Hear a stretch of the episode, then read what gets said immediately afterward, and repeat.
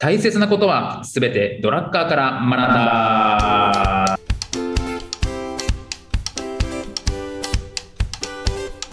ということで、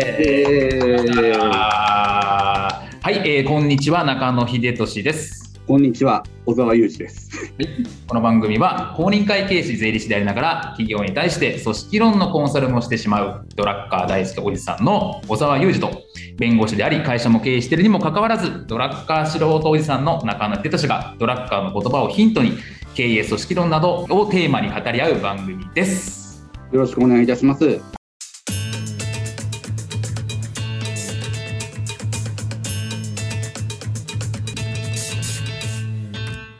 今回は12月7日に開催しました第2回ドラッカー勉強会の模様をオンエアいたします。それだけでも本当にお仕事ができるなというふうに思うと思うんで、メールの仕方もそうですしね。そうですね。うん。うんうんすよねあとか一発でできる、あの、仕事ができると思う人は、飲み会とかに行った時にね、場所をやって、URL やって、写真とかを全部一つのね、メールとかに、チャットとかにするわけ。そうするとね、タップしなきゃいけないでしょ？うん。手間が発生するわけ。だからね、それで住所は住所だけで送るの。そうするとコピペできるじゃん。で Google マップにできるでしょ、相手は。そういうことですよ。うん。どういうのを相手がどうやったら最小のステップでできるかってことを考え抜いた上でメールを送らなきゃダメなんだよ。っていうね。うんそうそうですそう。それは思いやりですから。アポイント取るときもね、僕が先生にアポイント取るんやったらね、うん僕はこの2日空いてます。でも、そうじゃなかったら、この辺りだったら調整うまくすればできるかもしれません。うん。それでも先生が忙しいって主張するんやったら、先生の方から2、3くれってメールしますね。そう。だからそうやりとりも少なくするわけじゃないですか。で、当然うん仕事ってのは条件関係があるわけだから、下の者がきちっとそういうのを配慮して、候補日出して、こうして調整する。上の人たちに手間を取らせないようにする。みたいな。そうすると、あ、上の人たちは、あ、わかるな。とかってるな、こいつはって思うわけですよね。うん。だからそういうのをちゃんとやんないと、言ってくんないじゃないですか、こういうのって。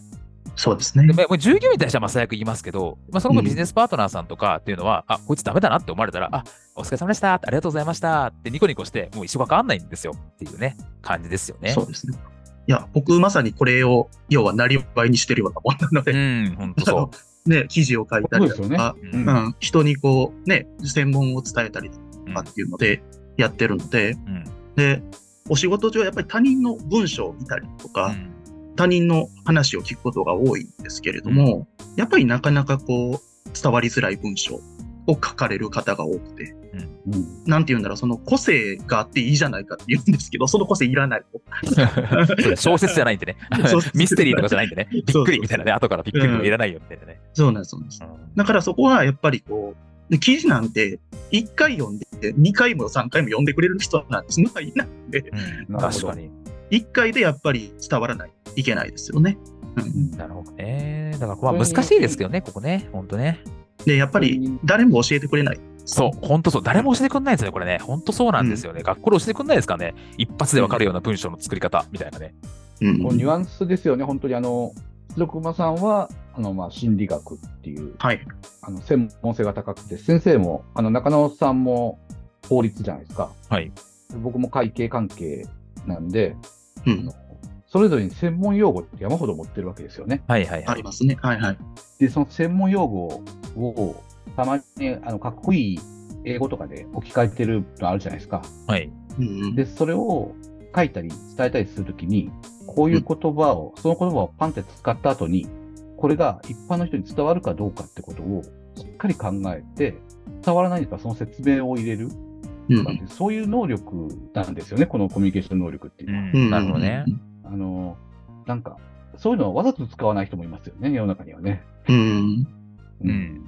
そうです。自分が学んだことが相手にわからないことで信頼が高まると思ってる方もいらっしゃるようん。うん。なんか横文字並べちゃってバーって専門用語喋って、で、相手の人はよくわかってないのに押し切ってしまう確かにね。っていうのも、ね、そういうのもあるので、ただそれじゃいけないと思ってて、いかに専門用語を使わないかっていうのが能力だと思ってるんですよね。うん。うん。うん。そうですね。まあ特に我々のようなというか、専門家というか、うん一般の人がわからないような用語をいつも扱ってるような人たちは、そこは大事ですよね。特にお客さんに対してとかね。大事ですね。うん。僕も専門用語使わないですね、基本。そうですよね。うんうんそれ相手の目線で、お客さんの目線で見てるからそうなんですよね。そうです。読み手の目線で見たいんですよね。そこの、うんあの、書き手の主張だけ書くとね、そうなんですよね。先生も悪意や善意や言うじゃないですか。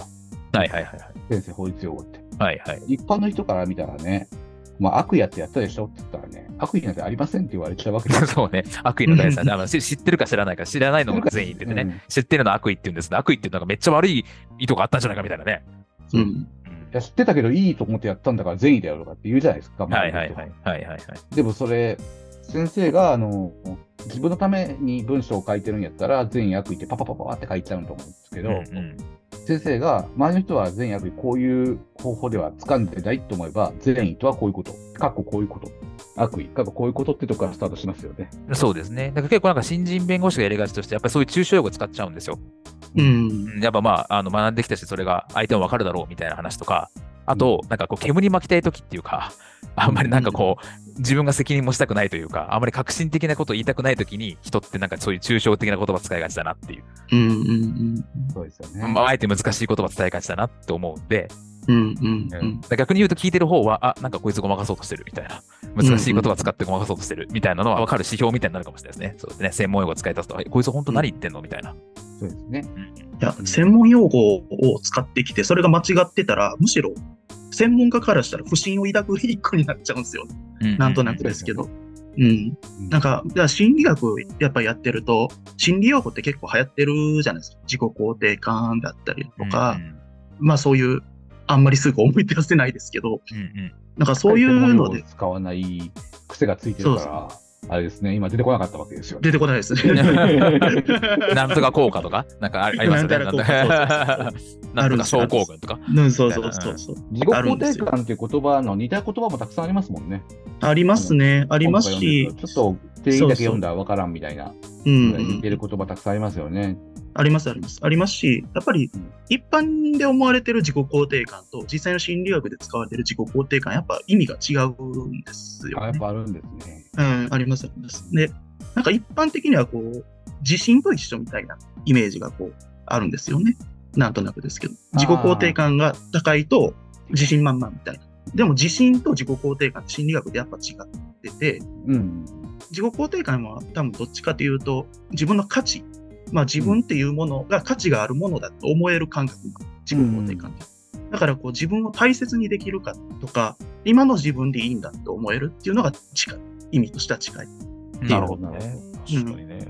でもそれって自信とは違うじゃないですか。自信があっても自分を大切にできていないって場合もあるし、うんうん逆にあの自己肯定感が高くても自信がないっていう方もいらっしゃるんですよね。なるほどね。確かにね。もちろんそう、自己肯定感が高いと自信が上がるっていうことはあるけれども、うん結構別概念だったりするんですよね。うん、なるほどね。なんかね、いいも悪いもうんあって完璧じゃないけれども、そんな自分を含めて、うんまあ、楽しく生きていこうっていうイメージで今聞いてましたけどね。あの、うん自己肯定感ってあの、許してあげるっていうイメージとは違いますかね？うん、ああ、許すもちょっとあるとます。まあ自分自身がこ完璧じゃない自分を見て。完璧じゃない自分でも、もうそれでもいいと思えるというか、うんそんな自分でもこう生きてて価値があると思えるっていう感じです。うんなるほど。ちょっと違うか。ちょっと違うけど、まあ、ニュアンス的には近いう。うんうんだからこう、日本語で言うと自尊心に近いんです、実は。自分をリスペクトできるっていう。そうですよね。かなり、自分に尊敬に心っていう形ですね。なるほどね。ハードル高いですよね、それなりに。そう、結構高いです。ゆ許すことはできるけど、自己肯定感を持つところには僕至ってないかもしれないですね。ああ、はいはい。まあ一個だけ、会計だけ得意やったらいいやんか。うんうん許そうって思っちゃってるんけど、自尊心。うん。先生はね、もう自尊心、何の話みたいな感じですけどね、生まれ持ったもんですか いやいやいや、そうなの。えで僕、あれですよ。で基本、僕、自分はじ自分は価値がないと思ってます。自分のことを。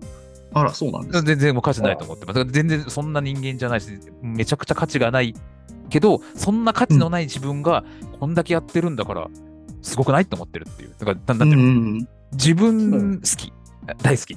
うんうんうんうん こんな価値ないのに、こんなことや、頑張ってるよみたいな。朝起きて、ちゃんと仕事してるよみたいなうんうんうん感じですね。で逆になんか人から批判されても何とも思わないいや、そう価値ないっすもん、うんそうですよね、みたいな。わかるわかる、みたいな。っていうのはありますね。だから、ちょっとうんう、んなんか、あの、わかります。だから、自己肯定感と自信とか違うっていうのは、なんとなく。うんうんうんそうですよね。すごい複雑でしたね、先生。価値がないってことを誇ってるってすごい。いや、誇ってない、誇ってない。誇ってはないですよね。うん。価値はないけど。ど、これだけできてる。そうだ、ここでできてるからいいじゃない、すごいじゃないっていう。うんだから自分はすごい好き。だけど、自己肯定感というか、という意味では、すごい低いのかな？よくわかんないけど。うんうんうんうん。心理学的には、あれじゃないですか？価値がないってことに価値を見出してるんじゃないですか？ああ、そうですね。ある意味ね。うん。なんだろうな。まあ、どう説明したらいいかちょっと難しいですだから、けれど。だからみんななんか、まあ人からななんか批判されたりすると、言い返したりするじゃないですか。とか、うんなんかツイッターでみんな、あれですかさ、ツイッターでき喧嘩してるじゃないですか。うんそれ多分みん、だから自分が価値があるとみんな思ってんだろうなっていう。だから人から言われたらムカつくし、反論したくなるんだろうなって思うっていう感じで見てますけどね。そんな大したうん人間じゃなくないみんなみたいな。っていう、うん っていうのは、まあ、ごはありますよね自分でですけど。うん。それああ、でも、中野さんも、なんていうのかな。僕の個人的な意見ですけど、やっはいぱこう、強いというか、その、ね、自分には価値がないっていうことすら受け入れられてる状態かなと。ああ、なるほどね。そっかそっうんか。そうかもしれないですね。うん、だ多分人ってそこに行くまでに、まず、あ、自分こんだけできてないんや、なんかあかんなってなって沈んじゃうと思うんですよ。ああ、なるほどね。まあ確かにそういう時期あったかも。確かに確かそう多分そこを、その弱みもやっぱ自分だに。って思えるっていうのは、すごいこう、ご自分と向き合われた時間がすごい多い方かあなって今、あお話聞いてて思いました。そうかもしれないですね。なるほどね。確かにね、中野先生には価値はないと思いますよ。おい、だから人から言われると違うんだって。自分が言ってもいいんだよ、それ。人が言っちゃダメなんだよ。めっちゃ怒ってるじゃん。人が言っちゃダメなんだよ。自分は言うないいんだよ。そうですね。でもね、うん頑張ってる人なんで、頑張ってるっていうか、今日もね、生きてるやん、俺。あそうね。だから、究極的にはね、そこはね、そこでもうあいいかもしれないっていうところですかね。まあ、そろそろすいません、なんか出ましたけど、まあ、そんな感じで、最後盛り上がりましたけど、第2回のドラッカー、面白かったですね。僕もなんか話してて深掘りできたんで、面白い回だったなというのがあるし、まあ、リーダーとはとか、経営とはとか、最後コミュニケーション能力の話になりましたけど、面白かったなというふうに思いますね。でもフリートークの回の方が盛り上がってますもんね。あそそう、う我々は楽しいんだよな、そ その話が弾むんだよな。ドラッカー難しいんだもんな。とかの方が。確かにね。まあ、そのうちあれでしょうね、半分番外編の番組になるんでしょうね。ほんとオールナイト日本みたいになっちゃうもんね、なんかね。ドラッカーどこ行ったんだ？確かにね。ドラッカーの方がね、あの雑談の方に入って、本題がフリートークに。そうかもしれない。って感じですかね。じゃあ、まあそんな感じで。ありがとうございました。ありがとうございましたありがとうございます。ありがとうございます。お願いします。5回にわたりお送りしてまいりました第2回ドラッカー勉強会いかがでしたでしょうか？2024年もドラッカーのマネジメントをもっともっと深掘りしてまいりますのでぜひお楽しみくださいそれでは良いお年をお迎えください編集担当でした